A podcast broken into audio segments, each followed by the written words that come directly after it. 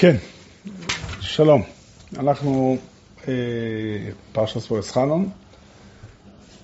אה, באופן כללי הייתי אומר על אה, פרשיות פורס חנון עקב, שיש בהם הרבה מאוד אה, יסודות בתפיסת עולם שהתורה מעמידה אותם. היה ראוי, אה, שנקרא, להושיב את האנשים הכי מוכשרים בעולם כדי ללמוד את הפרשות האלה ולחלץ מהם יסודות ל, ל, לחיים שלנו. אבל אנחנו ניגע בכמה נקודות, ולפי זה, ואחר כך נראה יותר. אז אה, הדבר האחד, יש פה בפרשת סבואס חנון ציווי של בל תויסיף, שנקרא בשפה של חז"ל בל תויסיף. לא תוסיפו על הדובר אשר אומר לכם מצווה אסכם, ולא תגרעו ממנו לשמור את מצוות השם אלוהיכם אשר לכם מצווה אסכם. בחז"ל,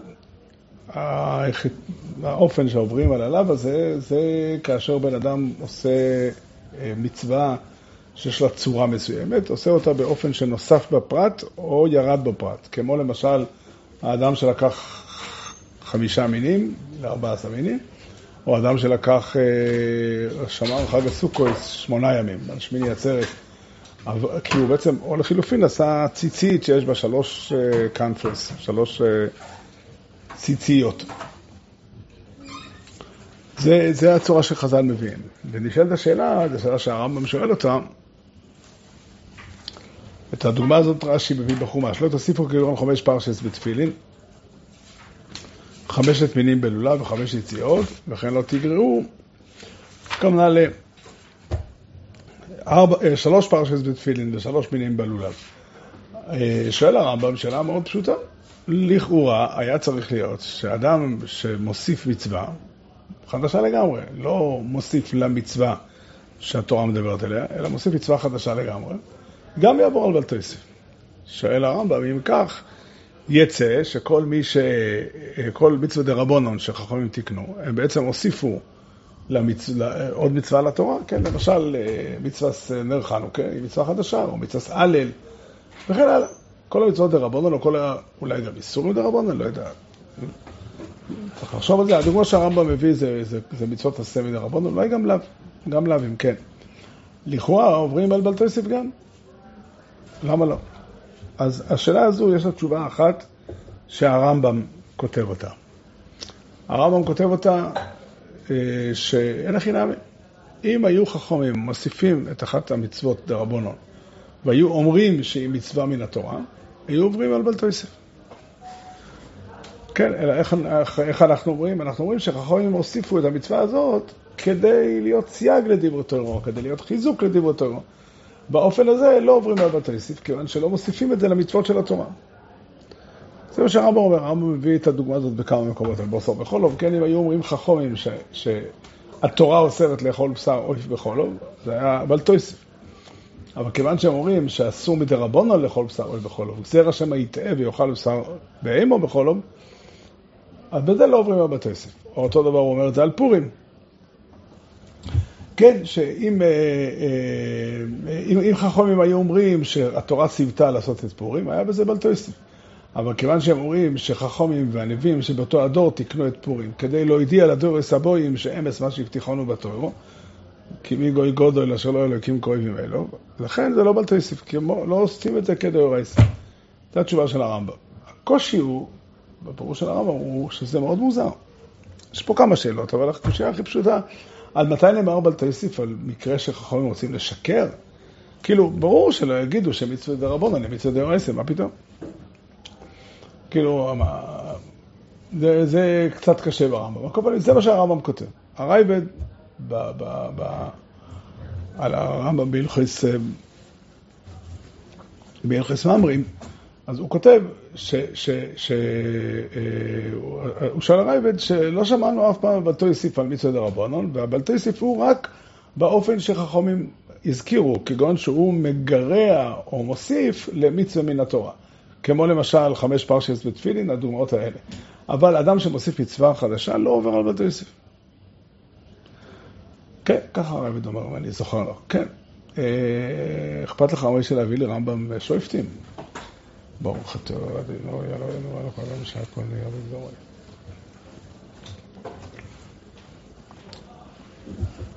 כן.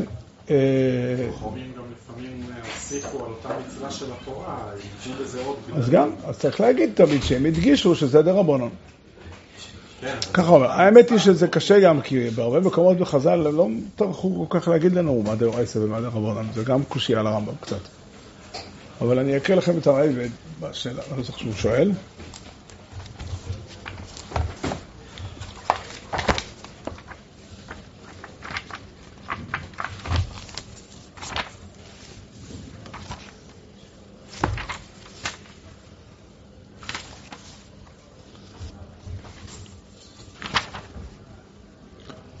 מה שהוא אומר, אויל ויש לבית, הרמב"ם כותב, אויל ויש לבית דין לגזור ולאסור דובר המותר ויעמוד איסורי לדוירויס, וכן יש להם להתיר איסורי טוירו לפי שור, מהו זה שהזהירו טוירו לא תויסף אלו תיגרא? אז ככה הוא אומר. אה, אה, כסד, הרי כוסו בתרו לסיוע שגידי בחלב אימוי, ומפי השמיע לא עמדו שזה הכוסו בשר לבש ולאכול בשר בחולוב. אבל בשר עוף מותר בחולוב מן התוירו. אם יבוא בית דין ויתיר בשר חיו בחולוב, הרי זה גוירע. אם יאסור בשר העוף, יאמר שהוא בכלל הגדיב או אסור מן התוירו, הרי זה מויסיף. אבל אם אמר בשר העוף מותר מן התוירו, ואנו נאסור אותו ונודיע לעם שהוא גזירו, שלא יבוא מן הדובר חורבה וכולי, אז זה מותר. אומר הרייבד, עומר אברום, כל אלה יישא רוח, שכל דבר שגזרו עליו אסור לסייג ולמשמר של תוירו, אין בו משום מויסיף, אפילו קבעו לדוירוס ואסרו כשל תוירו. וסמכו למיקרו, כדאש ככל וכמה דוכתה מדרבנון וכל אסמכתה בעלמא. זאת אומרת שחכם יביאו אסמכתה, הם לא רצו להדגיש שזה דרבנון. הוא, ולא תמצא איסור מויסיף אלו במיצס עסק כגון לולה ותפילין וציציס כיוצא בהם, בין לשור בין לדוירויס, בין שקובו בדובר, שקבועו בדבר תורו, בין שלא יקבועו. כן, הכל פעמים ככה רייבד אומר. אני רוצה להציע לכם פירוש חדש, לתוסף פירוש אחר, של רבי יהודה הלוי בספר הכוזרי. ורבי יהודה אומר שבלתוסיף נאמר רק לסתם בני אדם, אבל הנביאים והחכמים מותר להם להוסיף. עד כאן דבריו. וזה תמוה, איפה מצאנו שיש שלב בתורה שנאמר רק לאנשים פשוטים ולאנשים חכמים אין את האיסור הזה? אז אני אגיד לכם מה אני מבין. אני מבין שהכוונה של הדברים היא ככה, התורה, חוץ מהמצוות עצמם והאיסורים עצמם, יש לה רוח, יש לה מגמה. וכשאדם מוסיף, הוא עלול להיות בניגוד למגמה של התורה.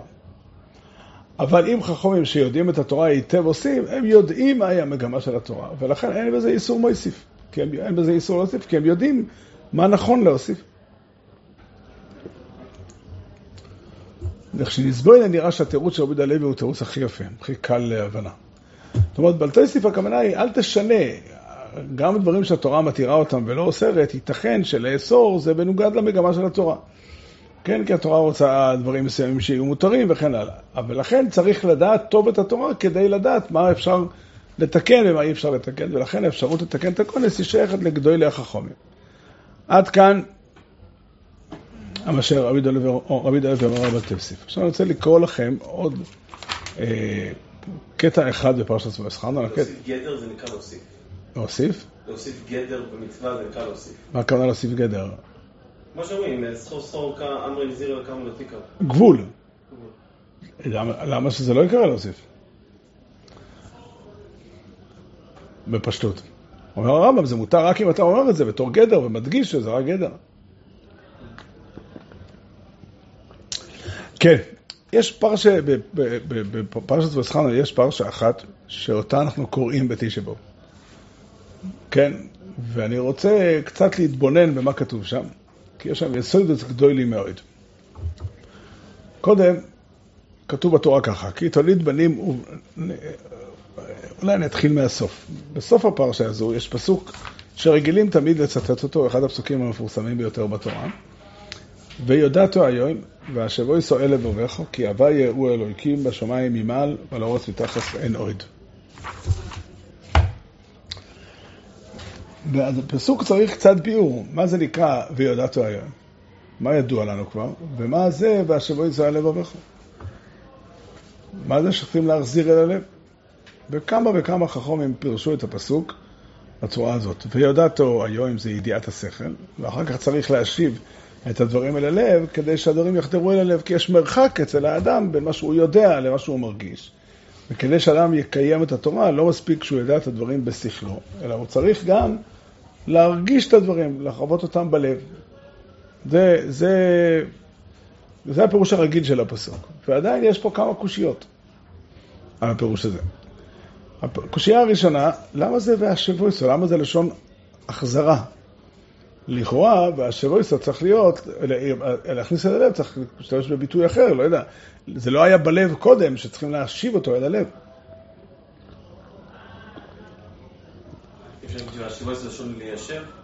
ככה הרמח"ל כותב בתחילת הספר דאס טרונס, וזה קשה בפשט. כי לכאורה השורש של והשבויסו, וגם ככה אונקלוס אה, מתרגם, הוא ססוב לליבוך. לשון תשיב ללב, לשון השבה, החזרה. אם זה לשון וישבת, עם יהודה צריך להיות. אז אה, זה קושייה אחת. שאלה שנייה, קיימלון, אנחנו יודעים שבכל מקום בתורה, הלב הוא מקום המחשבה ולא מקום ההרגשה. ככה זה ברוב המקומות בתורה, אולי כמעט בכל. כן, ויאמר אומון בליבוי, ויאמר עשו בליבוי, לב חכם, כן, בלב כל איש, בלב כל חכם לב נשאתי חוכמו. בהרבה מאוד מקומות הלב הוא מקום המחשבה. אז אם כך קשה, אם, אם, אם הידיעה היא מקום המחשבה, ואחר כך בשבוע ישראל לבבך, לא ברור למה. ועוד שאלה שלישית יש, מה פירוש המילה היום? על איזה יום מדובר פה?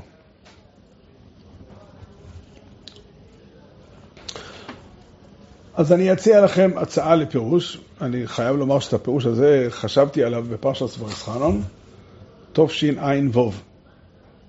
בשבת בבוקר, אחרי התפילה, הייתי בקידוש בבית הכנסת, ודיברנו שם על הפסוק וידעת היום, ושם חשבתי על הפירוש הזה ואמרתי אותו לאנשים.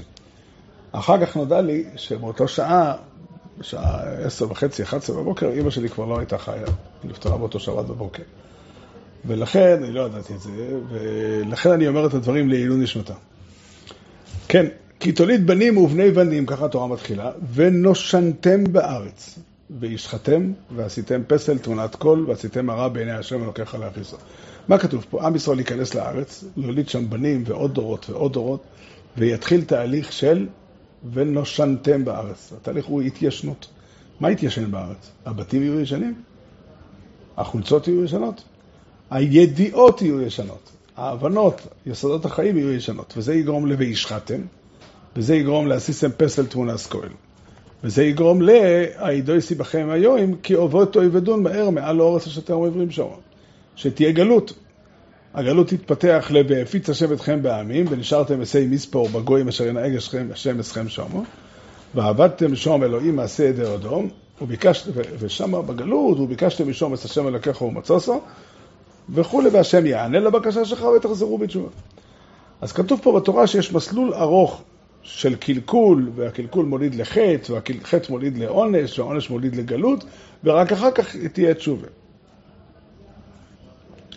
אבל ישאל השואל, מה שורש הכל? למה, למה קורה בסוף והשחטתם ועשיתם פסל תמונה אסכוהל? התשובה היא, ולא ישנתם. כן, העובדה שהדברים הם ישנים. אומרת התורה בסוף הפרשה הזו, אחרי שהיא מתארת את הגלות ואת התשובה ואת הגאולה, אז פסוק ל"ט, שני הפסוקים האחרונים, עסוקים באפשרות למנוע מראש את כל הסיפור הזה.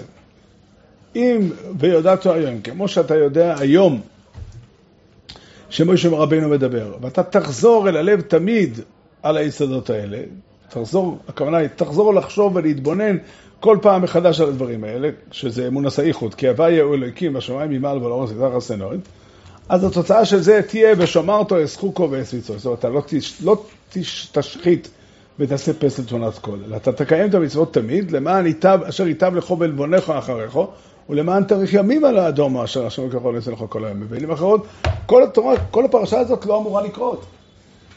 תקרה רק אם יהיה ונשנתם, אבל לא יהיה ונשנתם, אז יהיה תיקון, אז, אז עם ישראל יחיה מאוד חזק את היסודות של הפרשה, ויהיה קיום המצוויס, ולא יהיה גולוס. זה הפשט, לפי זה ויודעת מה שאומר סבך, זה לא ידיעה והרגשה בלב, אלא לדעת, כמו שאתה יודע היום, ככה תחזור תמיד על אותן ידיעות, כדי שהם יהיו חיים בקרבך. זה קודם כל פשט פשוט בפרשה, פשט נפלא מאוד, ממש נפלא. ויודעתו היום, כמו שאתה יודע היום, ועם ישראל יודע, בגלל שהוא היה במעמד הר סיני, היה ביציאת מצרים, ראה בעיניו את ייחוד השם, ככה תוכל לחזור תמיד על הדבר הזה, כדי שלא יהיה ונשנתם ולא תהיה גלות. זה קודם כל פשט. ולמדנו גם ששורש, זה כתוב בתורה במפורש בעצם, ששורש כל החורבנות והגלויות והחטאים הוא ה"ונשנתם" בעניין של ייחוד השם. וזה צריך בכל מצב, נראה לי לחדש, שלא כתוב בתורה במפורש, נראה לי די מסתבר, שכמו שה"ויודעת עמים אשר לא זה תשובה ל"ונשנתם", זה גם תשובה לאחרי שקרה ונשנתם, לחזור חזרה למקור ולהתרענן מחדש. זאת אומרת, זה בעצם מה שצריך לעשות, לקחת את העניינים של ייחוד השם, להאיר אותם, להאיר אותם עם א' מול העיניים, כדי שיהיה בהירות בתפקיד של בן אדם, וכדי שיהיה למה אשר יתבלוך ולבנך אחריך, ולמען תאריך יום עם הלא אדומו. זה השיטה, וככה גם נוכל, אם ניקח את ייחוד השם כנושא מרכזי, נוכל לחזור חזרה לתיקון שלם ולגאולה שלמה במהרה בימינו אמן. אני חושב שזה יסוד נפלא מאוד, שאיחוד השם והבהירות באיחוד השם היא שורש כל החורבנות ושורש כל התיקונים. וזה עיקר מה שאדם צריך לעשות, להבהיר בלב, להאיר בלב את היסודות האלה של איחוד השם. מה זה קשור לשם באורץ? מה? למה, אם ככה, זה לא ונשנתם, זה ונשנתם סתם. לא קשור באורץ. היה יכול להיות גם, הרב גם בגלות ונשנתם. לא, בגלות, גם בזה שיכול להיות ונשנתם. בגלות פשוט הצרות לא ייתנו לה ונשנתם. בצר לכו ומצליחו כל הצורך ישראלי, ושבת את השם אלוקיך. אני לא אומר, יכול להיות גם שם חלילה וחס, אבל אני חושב שזה לימוד גדול למעשה. כי הרב אומר שנשנתם באורץ זה כמו, אה, אה, שכאילו, השלמן תאביסו כוסיסו. כן, כן, זה הסיבה. אני חושב... השלמן תאביסו כוסיסו מביא לעבירות, כאן זה לא מביא לעבירות. פה זה מביא ל"ונשנתם". ונשנתם זה סוג, זה ודאי פשט ונשנתם, סוג של עייפות כזאת, עייפות החומר, שגורמת ליסודות האמיתיים לא להיות חיים. בטח שזה מביא לעבירות. לא, אבל שהסיבה היא ונשנתם. לא, אבל הרב רוצה להדגיש שזה הולך על העניין של שכחת ה... כן, אבל מה הכוונה יוצא כששוכחים, שלא עושים את רצון השם? כן, כן, הכוונה היא שהתפיסה של ייחוד השם היא שורש לכל התיקונים. ואותה צריך תמיד לרענן, בכל עת ובכל שעה. זה עיקר מלאכת האדם בחיים. לרענן את היסודות של ייחוד השם, ואם הוא יעשה את זה נכון, אז לא תהיה גלות. שחז"ל עשו גימטריה של המילה ונשנתם? אז הם... אה, לא, לא, אני לא חושב שחז"ל באו אה, להתווכח על זה שבנשנתם זה, זה, זה, זה מצב. הם באו רק להגיד שיש רמז בפסוק הזה, מתי זה היה. זה לא, לא סתירה. מה קורה כשחצי מהעם בנשנתם וחצי מהעם הוא בידעת היום? אם התוצאה, מה שגורם לתוצאה זה אם יהיה ועשיתם פסל תמונת כהל. מי? אבל חצי העם לא עושה פסל. אה, בסדר, שאל הולכים אחרי, רוב מסתובב, לא יודע. לא יודע. שואל שאלה טובה. אני, גם יכול להיות שאותם אנשים שלא יהיו בנשנתם ישפיעו על כל הסביבה. ואם הם לא ישפיעו, מה, אז הארבוס של מי גובר על מי? לא יודע. אני הייתי אומר שלכאורה בנשנתם גובר, כי חלק מהסיבה שיש בנשנתם זה כי הצד של הוועדת הראם לא מספיק חזק, אם היה מספיק חזק לא היה את בנשנתם. כן. אז יש להם גם אשמה בעצם, כמו עם אוכון בעצם. כן, כן, במודע מסוימת זה ודאי נכון. כן, זה נקודה אחת. שבפרשה הזאת, ואני חושב שהיא נקודה מאוד משמעותית, להבנה שייחוד השם הוא מבהיר את כל צרכי האדם. אם האדם יודע את ייחוד השם, אז הוא יודע כמה שהטוב בעולם הוא הסוד האמיתי של המציאות, וכדאי לו ללכת עם הטוב, כי העולם ינהג איתו ידידות אם הוא, ינהג, אם הוא יהיה טוב. כן, וביקשתם לישום, כשאדם ילך לגלות, עם ישראל ילך לגלות, אז אומרת התיאור, וביקשתם לישום את השם ולקחו ומצאו כי סדרשנו בכל לבבך ובכל נפשך. כן, אם תבקש את השם בכל הכוח, אז מה שיקרה זה שהשם יימצא לך. מה פירושו ביקשתם את השם אלוהיכך? מה זה נקרא לבקש את השם? לבקש את האתונות, משהו שנאבד גם.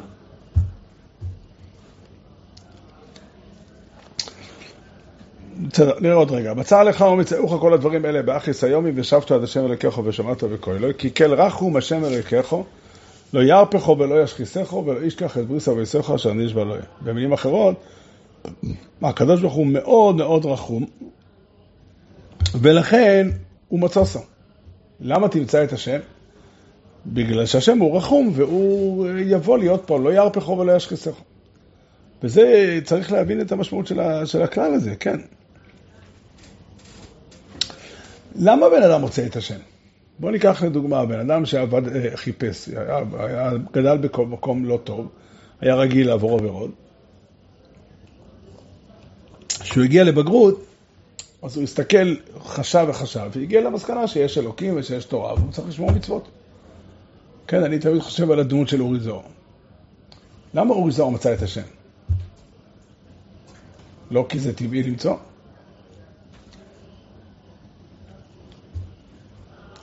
כן, אם נתתי לבן אדם תרגיל, 15 כפול 15 כפול 30, והוא הגיע לתרגיל הנכון, אני אגיד לך למה הוא מצא את זה? כי כל רחום השם אלוקיך? לא, לכאורה הוא מצא, כי הוא חשב נכון, ויש לו ראש ישר, והוא הגיע לאן שצריך להגיע. אבל קל לטבוע בתוך כל הזוהמה, לצאת משם ולהתחיל להתמודד. הבנתי, אבל האם צריך, האם אדם שמבקש בכל לבך ובכל נפשך כדי למצוא, הוא צריך חסד אלוקי מיוחד? או מספיק שבדרך הטבע, זה היה צורה. בנושא שהוא כותב על היצר הרע, השם לא יעזנו בידו ולא ירשינו בשופטי. זאת אומרת, בעיקרון היצר הרע יש לו את הכוח להמשיך בלי סוף. אלא אם כן השם מתערב. מעניין.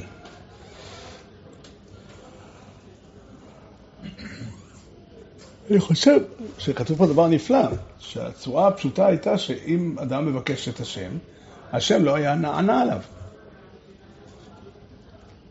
זאת אומרת, זה תמיד תלוי באיזה רגע אחד של ביקוש. לא יודע אם זה תלוי, אני רק אומר, האם, האם המציאה היא תוצאה ישירה של ההתנהגות של האדם, או היא חסד אלוקי מיוחד? למשל, זה אני מבין שאם הייתי אומר לך על חבר שלך, אמנם הסתכסכתם, אבל תלך לבקש לנו סליחה, כי הוא יסלח לך. שאלתי, למה שיסלח לי? אז אני אגיד לך, כי הוא איש נחמד וטוב לב. אז יש לזה טעם, כי יכול להיות שתבקש סליחה והוא לא יסלח. וכיוון שהוא רחום וחנון, אז אם תבקש ממנו, אז סליחה, אז הוא כן יסלח. אבל כאן, לכאורה, אה, אה, זה שאדם מוצא זה לא בגלל שהשם הוא רחום, אלא כי המציאות מאפשרת, המציאות מגיעה למסקנה הסופית. כי הראש הישר מגיע למסקנה הנכונה. אז כתוב פה שלא, שהנוכחות של השם בחיים של בן אדם היא מתנה שהשם מקבל, שהאדם מקבל, ואם אדם מקבל אותה רק כי כל רחום השם אלוקיך ולא ישכח את בריסה ויסך שאני אשבע להם. אני חושב שזה חידוש עצום. תיקחו לדוגמה באמת את הסיפור של אורי זוהר. אורי זוהר ישב וחשב הרבה זמן, אולי שנתיים וחצי, על השאלה אם יש אלוקים או אין אלוקים. הוא הגיע למסקנה שיש אלוקים. למה הוא הגיע למסקנה הזאת? אנחנו אומרים כי המציאות מחייבת. כי זאת האמת. הפסוק אומר לא ככה. הפסוק אומר שהוא זכה לראות את השם כי השם הוא רחמן והוא אוהב את, את אורי זוהר ולא ישכח את בריס שאני אשבע לו אין. כלומר שזה לא מובן מאליו שמישהו חוזר בתשובה. שזה צריך התגלות אלוקית. כאשר, כדי שבן אדם ימצא את השם, השם צריך להתגלות אליו. מה מה ההבדל, למה בן אדם שחשב קצת פחות ממנו לא גילה את זה, והוא כן, זאת אומרת, אני הגילוי לא יודע כן בעבודה אה, שלו או לא תלוי בעבודה שלו? לא, ברור שיש משמעות לעבודה שלו כאן. פה כתוב כי, כי תדרשנו בכל לב ובכל נפשך. אבל כתוב פה גם שה... כן, כתוב פה שהאופן שאדם מוצא זה היענות של הקדוש ברוך הוא. כביכול השם מזמן את עצמו וכדי שתוכל אה, לפגוש אותו. איפה כתוב שזה הענות? אולי הפשט הוא ש... אז מה זה כתוב כי קרח הוא השם אלוהיכם? שהוא- שהרי לכאורה בן אדם כזה, אחרי שהוא חטף כזה הרבה סטירות, הוא היה בכלל לא מתייחס אליך בכלל כשאתה בא לבקש סליחה, והוא לא כזה. מי אמר שהוא יתייחס אליו? מי אמר שהוא כן התייחס? כן. שהתורה באה ומגלה לנו, שהוא כן התייחס. איפה זה כתוב בתורה? ש- ש- למה, למה, למה, אה, אם בצר לך או מצאוך הכל, אה, ולא רק זה, גם הוא הוא חוזר רק בגלל שבצר לו. בכלל היה מגיע לו... ש- בסדר, אבל מאיפה אתה יודע שהשם, אולי השם באמת לא שומע, לא מקבל אותו. מה כתוב פה? לא ירפך ולא ישחיתך ולא ישכח את ברית אבותיך. במה זה מתבטא? לא בזה שהוא מצא אותך? רש"י אומר לו, ירא פחמי להחזיק בך בידיו. וזה שכשאנחנו מחפשים אותו, הוא מוכן לקבל אותנו. מה הכוונה שהוא מקבל אותנו? במה, אתה, במה זה נקרא? מה? אני אשאל אותך שאלה, הקדוש ברוך הוא קיבל את אורי זוהר או לא? אתה יודע? בדברי מאיפה אתה יודע? כמה כמה פעמים כתוב, תדרשנו עם מצלח. כן. כמה אנחנו כאן ב- ב- ב- בסליחס אומרים, אימוץ אלונו בקושסינו כמו שכסוב, וביקשתם בשום את השם אלוקיך ומצוסה. זאת אומרת, הוא מצאת זה אומר שהקדוש ברוך הוא יענה לאורי, אורי, השם ענה, אתה ככה סיפרת את הסיפור עד היום? אני עד לא, כבר כמה שנים אני חשבתי על הפשט הזה.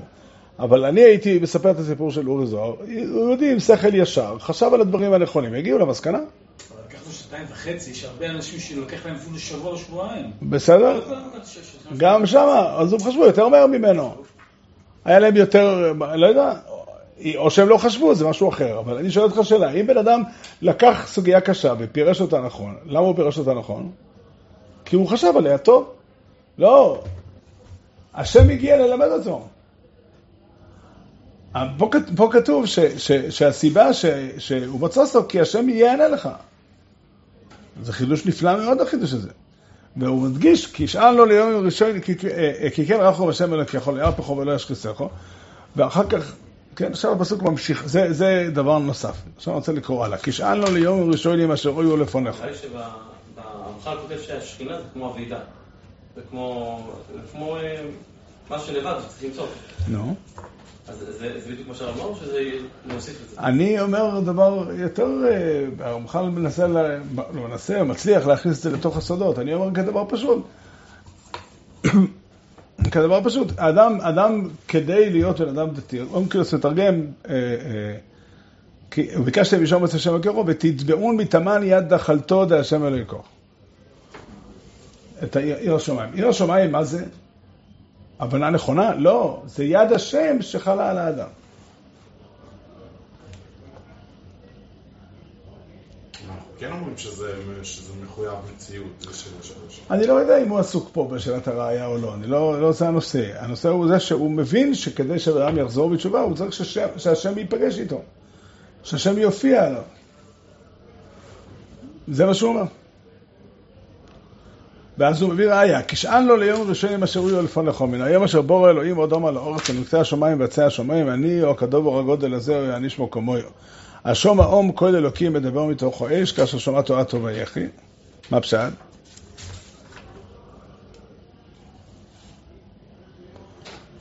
יש פה, אה, אה, יש מחלוקת ראשונים, האם המילה אלוהים בפסוק ל"ג או בפסוק ל"ד, או הנישא אלוקים, היא חול או קודש. זה מחלוקת שנוגעת להלוך למעשה. הדין הוא שאדם שכותב ספר תורו וכותב את שם השם ולא מכוון לקדש אותו, אז הספר פסול. זה פסול שאי אפשר לתקן אותו, כי אי אפשר למחוק את השם, והספר הלך לאיבוד. כן.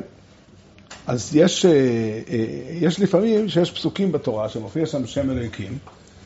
לא, קודם כל זה ברור לנו שיש מקומות שכתוב אלוהיקים, וזה חול, אז הוא לא צריך לקדש אותו. ההפך, אם אדם קידש שם לא קדוש, זה גם פסול. כן? אז מה עושים במקרה שיש מחלוקת ראשונים, אם הפירוש הוא כזה או כזה? אז אנחנו עושים על תנאי. כך עושים למעשה. הסופרים אומרים, כן, עכשיו פה, במקרה, העניין הזה יש מחלוקת רש"י ואבן עזרא, ובעל כסס הסופר, אם אתם יודעים מי זה, זה הכסף של רון אורך, הוא היה, אה, אה, הוא היה, הוא כתב ספר על הלכוס סתם, והוא כותב שבדבר הזה אנחנו נוהגים לחומרי כמו רש"י ואבן עזרא, ואני אסביר את המחלוקת, כי יצא מהם שני פירושים שונים לגמרי בפסוק. רש"י אומר, הניסו אלוהיקים, אחי עשה ניסים שום אלוהה לבוא לקחת לו גוי.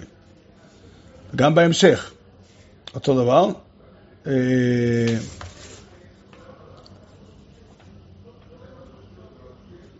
לא. כן, מה זה אומר? אומר רש"י שהפסוק בא להוכיח שרק הקדוש ברוך הוא הוא אלוקי אמת. מה שכתוב אחר כך בהמשך, התור אוריס על הדס, כי הווי הוא אלוקים אין עוד מלבד. למה? כי זה אומר ככה, האם אלוהים אחרים גם עשו כזה דבר כמו שהקדוש ברוך הוא עשה, ששמעו אותו כל העולם? האם אלוהים אחרים עשו דבר כזה שבאו לקחת אותם גויים מקרב גויים וכולי? בהכרח אלוהים אחרים לא עשו את זה, כי רק הקדוש ברוך הוא אלוקי אמן, ולכן תהיה שייך אליו, התור רץ על הדס, כי הוויו אלוקים אין עוד מלבד, זה הפירוש של רש"י. לפי רש"י, עוד פעם, הפסוק הזה הוא ראי על ייחוד השם. האבן עזרא אומר לא ככה. אוי, השום האום קוד אלוהיקים מדבר מתוך האש, זה קוידש. האם הקדוש ברוך הוא עשה את זה לעוד עם? שהוא הוציא אותם ממצרים, הפך להם סדר ברישיס, או, אה, או העמיד להם מים הר סיני? לא, רק לעם ישראל עשה את זה. למה? כי רק את, ותחס כי אוהב בסבי סכו, ויבחר בזרעו אחרו כיום הזה, זאת אומרת, זה בא להראות את אהבת השם לישראל. אז שני הפירושים של הפסוק מביאים מסקנה אחרת. לפי רש"י זה בא להגיד שרק הקדוש ברוך הוא יכול לעשות כאלה דברים גדולים, כי רק הקדוש ברוך הוא אלוקי אמס, וזה ראיה לאמון הסייחוד. לפי האבן עזרא זה ראיה לאהבת השם לישראל, שרק לעם ישראל עשו דבר כזה. בסדר. שיהיה לנו קיץ בריא.